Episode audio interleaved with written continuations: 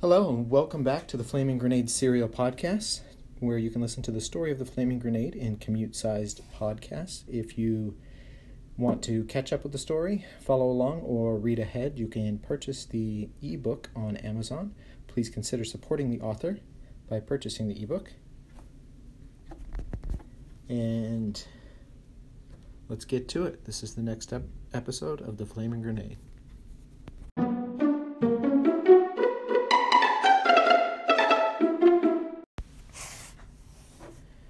Chapter 43 Guangzhou, China. Sir, Ping announced in the doorway. Shi Wong says he has an urgent matter to discuss. Cheung waved him in, not looking up from his desk. Shi entered the room and stood silently, waiting for Cheung to look up. Well, Cheung said, what do you want? Shi stuttered, Sir, your contact in Italian intelligence has reported a breach. At this, Cheung looked up. Shi had gotten his attention. Cheung waited for Shi to, to continue. He reports the hacker went for a file describing the Tradici, the Carabinieri group. They have traced the hacker to the United States, but the trail runs cold there. Very sophisticated firewalls and other security measures. Send me the entire report immediately, Cheung ordered. Shi bowed and backed out of the room. A minute later, an email pinged on Cheung's computer. He opened the file and began to read. The report did not detail the contents of the document that was compromised. Apparently, the technicians who noticed the breach did not have the proper clearance to access the file. Cheung had ordered his source within the Carabinieri to search for and find any reports detailing the badges or the specialized Carabinieri squad. So far, the source had found nothing Cheung didn't already know, and now some hacker in the States uncovered just what he had been looking for. Cheung pushed the intercom button and ordered Ping to summon his best hackers. If the American could do it, so could they. Within five minutes, two mousy men appeared at the office looking extremely nervous. Being summoned to Mr. Cheung's office was never a good thing. Cheung gave his orders and dismissed them. They knew if they did not come up with good results in record time, their lives weren't worth the chairs they sat in. Cheung sat back in his chair. His feet didn't touch the floor, he was so short, and they were swinging back and forth.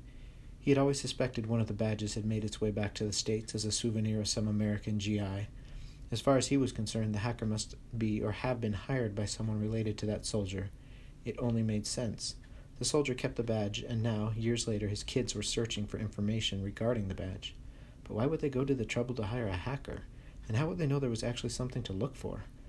How did the soldier get the badge, and what was he told? There was more to this than some curious kid or collector. Cheung hoped it wasn't a competitor, a rival businessman. Cheung guessed it could be an American government agency. That's possible, but why? Any terrorist group or any of Cheung's competitors would not have hired a hacker in the United States. There were too many risks. The FBI, especially now, was monitoring internet traffic, and the risk would not have been worth the benefit of using an American. They would have used someone in Eastern Europe or even Asia. It had to do something with the soldier's family. That was the only answer that made sense. He replied to the email instructing his computer guys to expand their search. They needed to also look for anyone who was researching the power, the Pietro Omnipotente, as well as the Carabinieri officers and the massacre in Sicily. He knew there was little chance more than one person would be researching such an obscure topic. If they found the researchers, he would find the missing badge. It only took an hour. The two mousy men reported to Cheung's office to deliver the news.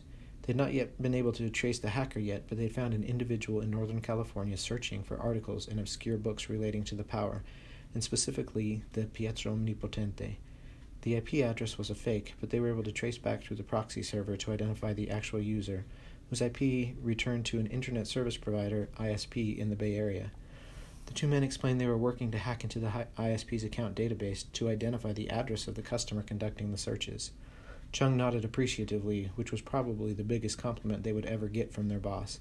They promised to forward the results as soon as they could and happily left the room to continue their work. The researcher could not have been in a better or more convenient place. Cheung dialed his cousin, Alex Lee, who ran Yongri businesses out of his restaurant in Chinatown, San Francisco.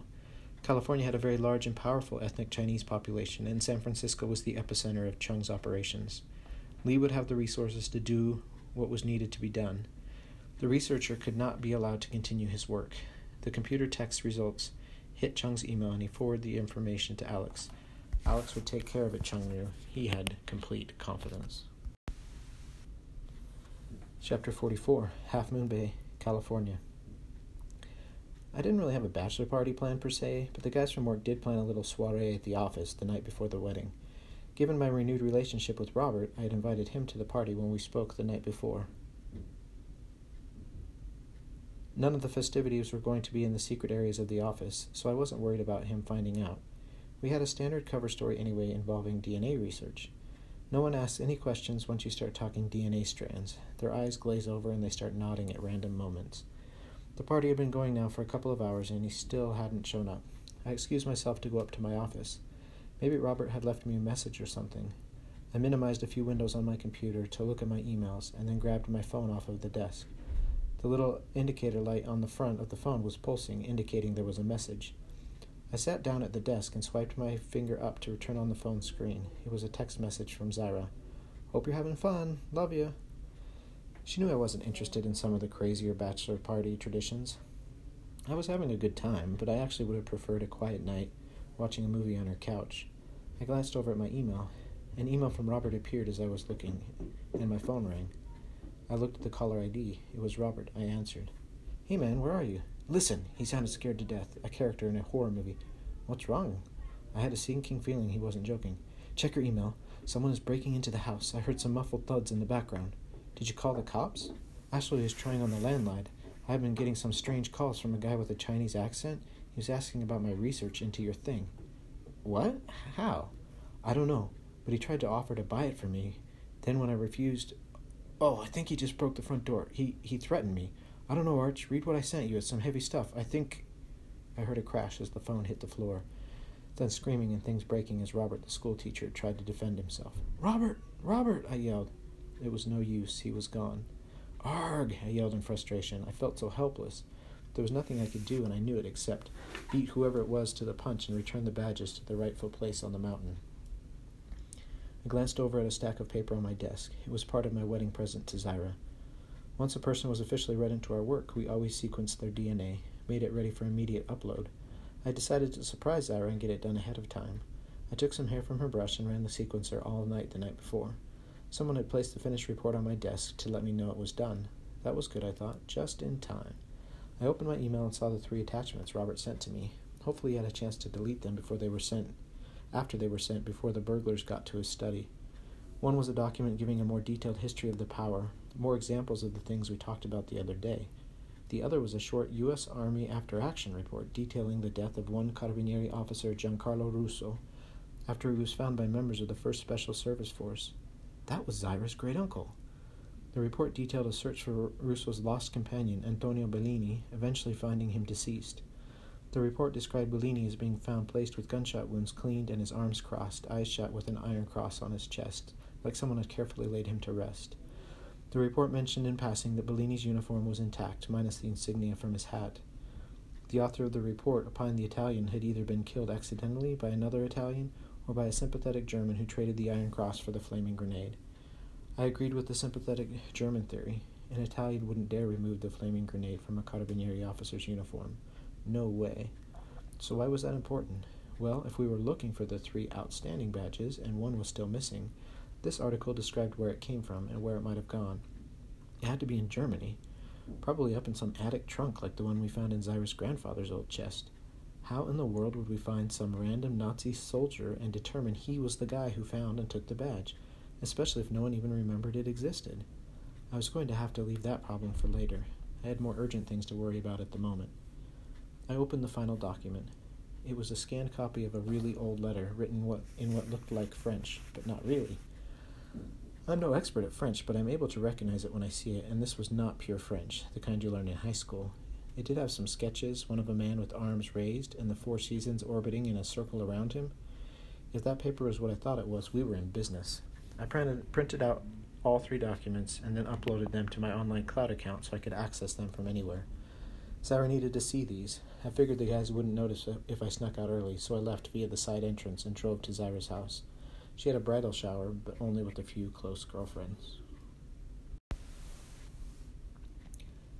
Chapter 45 Palo Alto, California.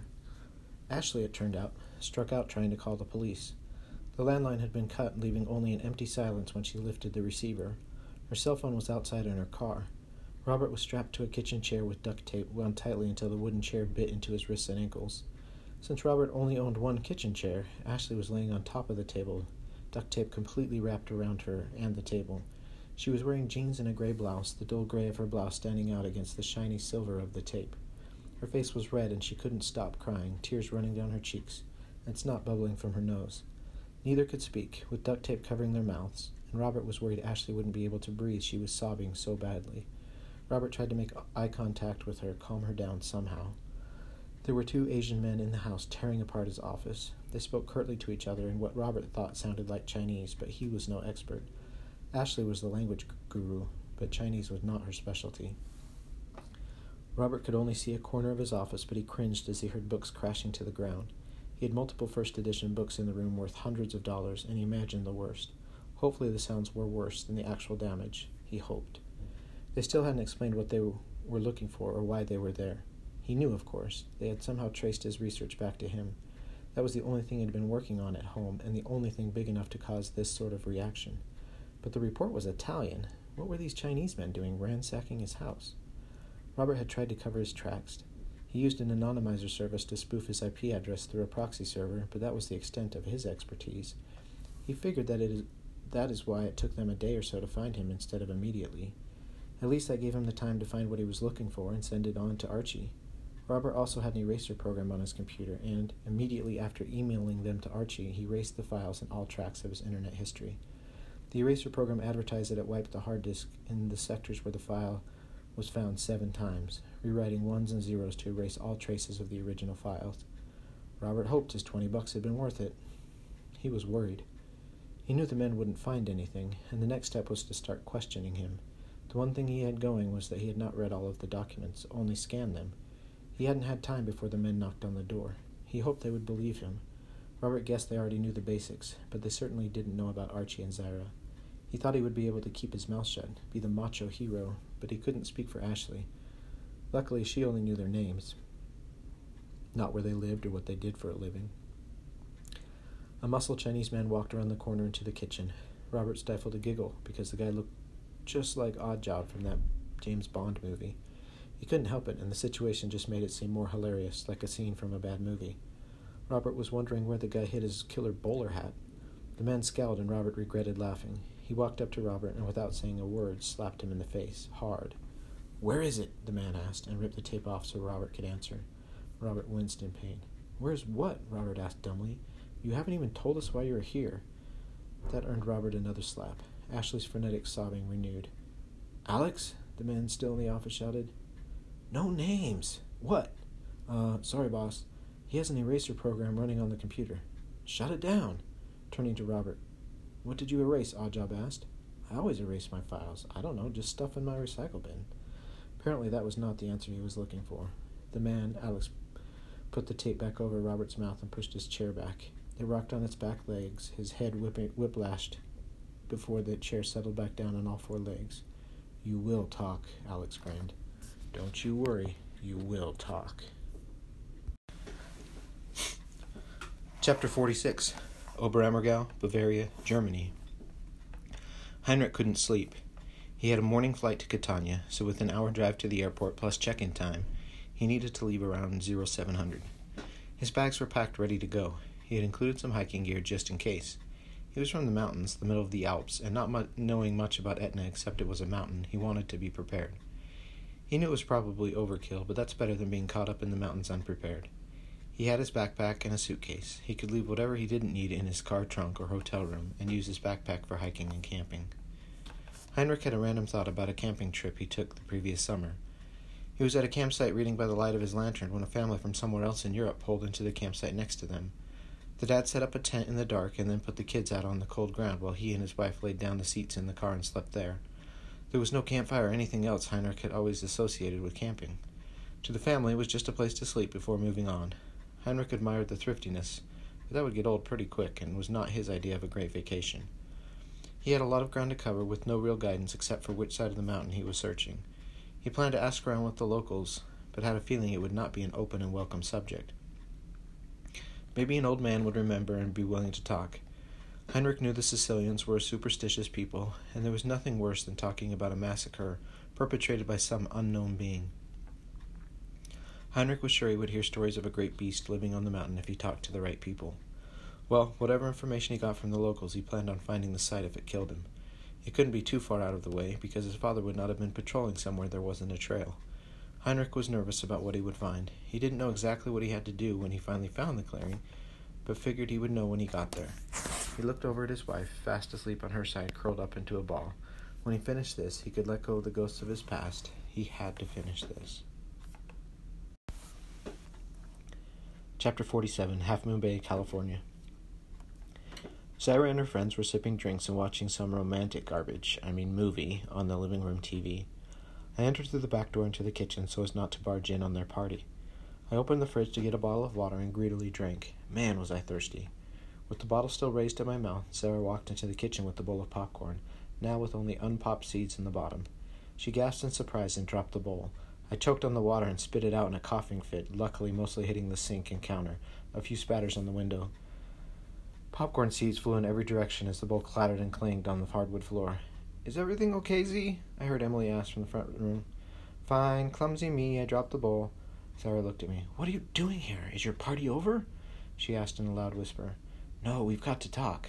I saw her expression change to shock, thinking it was about the wedding. No, no, it's about Robert. He's in trouble. Zaira visibly relaxed, then tensed, again as she realized what I just said. What's going on? Robert called me at the office in panic. He sent me an email, and then I heard a crash and him struggling. He said someone was trying to break into his house, and then nothing. What do you mean, nothing? The phone went dead. I don't know if someone hung it up or smashed it. We sat in silence, horrified at the possibilities. Oh, Archie, what do we do? I don't know.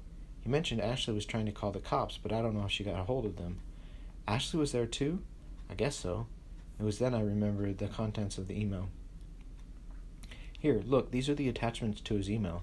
I spread them out on the counter and we began to look over the documents in silence, trading places as we each finished the report in front of us. Emily walked into the kitchen and stopped short. Oh, she said. Hi, Archie. What are you doing here? Hey, Emily, I replied. Sorry for crashing your party, but I needed to tell her something. Emily looked at Zaira, who nodded. She got the hint and went into the other room. I heard her telling the other girls the party was over. They all poked their heads into the kitchen and wished Zaira a good final night as a single woman. When all but Emily were gone, she came into the kitchen and plopped down on a bar stool. Okay, spit it out. What in the world is going on? We both feigned innocence.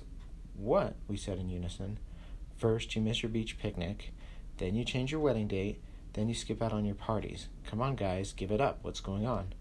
I looked over at Zaira and shrugged. I couldn't say anything about the teleporter at work, but we did owe, her some sort of an explanation. She was Zaira's maid of honor, after all. I started to explain it to Emily, kind of glancing over how I came to be in possession of my badge. I focused in on the supposed magical properties of the badges and the history of the power.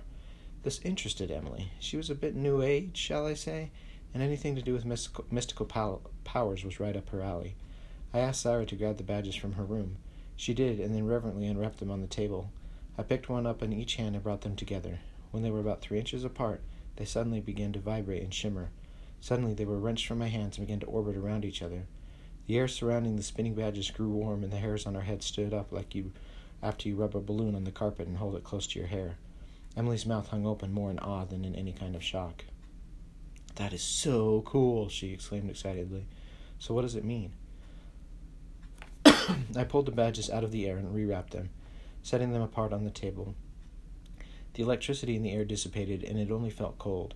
I gave Emily a brief overview of what we knew and tried to explain why we needed to return the badges to Italy where they belonged.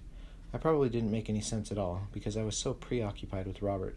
I didn't want to scare Emily with the details, and besides, we didn't actually know what happened. I did try to stress that fact that the power was dangerous. Crazy mad dictators started wars to get their hands on it, and the quicker we could get rid of it, the better. Emily really wanted to help, but I couldn't put her at risk as well. Now we knew someone was after the badges, someone with enough power and influence to find Robert just because he happened to engage in some relatively innocent online research.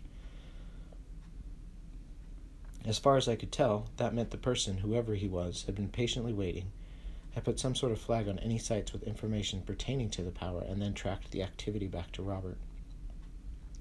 So, what are you going to do? Emily asked. Well, for one, we're going to get married tomorrow, and it's going to be perfect, Zaira stated matter of factly. Right, I agreed. But Zaira, I want you to stay with Emily tonight if that's possible. Emily nodded in agreement. Okay, Em, we need to take care of a few things, and then I will drop Z off at your place. Sound good? Sounds great, but be careful. If you let Zaira get hurt, I'm going to come kick your butt, mister. Here, take these documents with you and put them somewhere safe at your house. I can get other copies. Emily gathered up the papers and then went into the living room to tidy up. She called out a few minutes later as she left.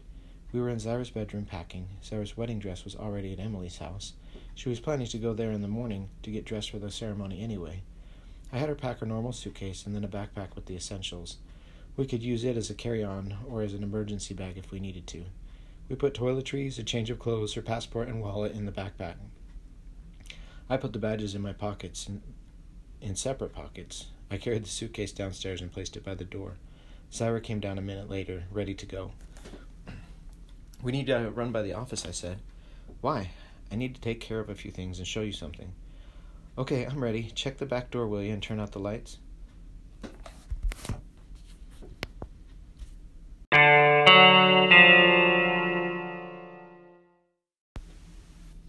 Thank you for listening to this episode of The Flaming Grenade.